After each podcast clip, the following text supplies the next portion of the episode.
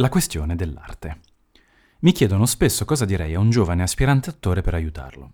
Questa richiesta porta però con sé un peso, perché in un certo senso una risposta diretta può indirizzare quella persona lungo un percorso difficile.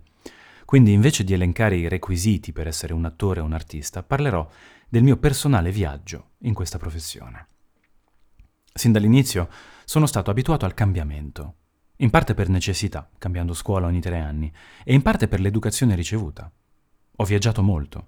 I miei genitori mi hanno portato in posti meravigliosi come il Senegal, la Giordania, il Marocco. Subito dopo la caduta del muro di Berlino, si sono messi in auto per scoprire quell'Europa che ancora non si era omologata alla cultura occidentale. Durante la guerra in Jugoslavia trascorrevamo le estati in Croazia.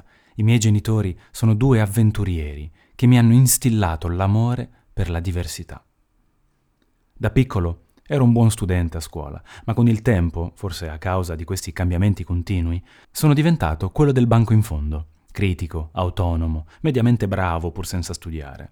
Non certo un modello da seguire, ma questo atteggiamento mi ha avvicinato a nuove passioni, alcune positive, altre meno, ma l'arte era già nelle mie vene.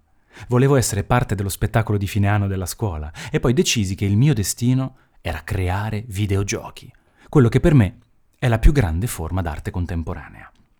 Tuttavia, quando sono tornato in Italia, ho dovuto fare i conti con la realtà dell'università italiana, priva di pratica e applicazione. Così, esame dopo esame, ho realizzato che l'informatica non mi avrebbe portato dove volevo.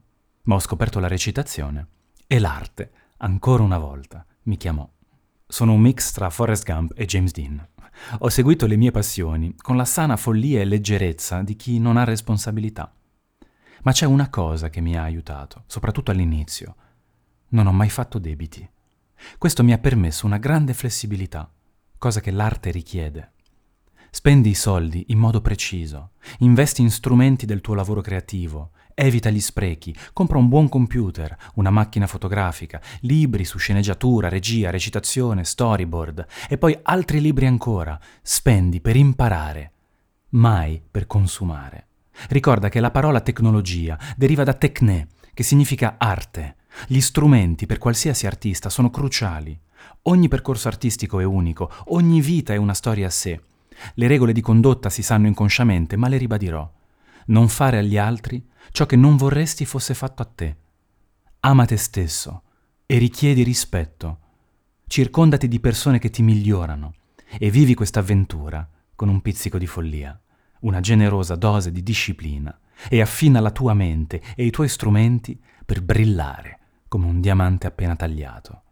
Ricorda, l'arte non è una destinazione, ma un viaggio, una danza intricata tra chi sei e chi desideri diventare. È la tua storia unica che rende il tuo percorso artistico inimitabile.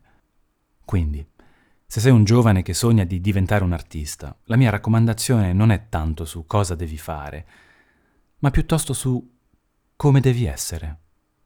Sii curioso, sii appassionato, sii aperto al mondo e alle sue molteplici sfaccettature. Permetti alla tua arte di evolvere con te, perché alla fine l'arte che crei è un riflesso di te stesso. Alla prossima pagina.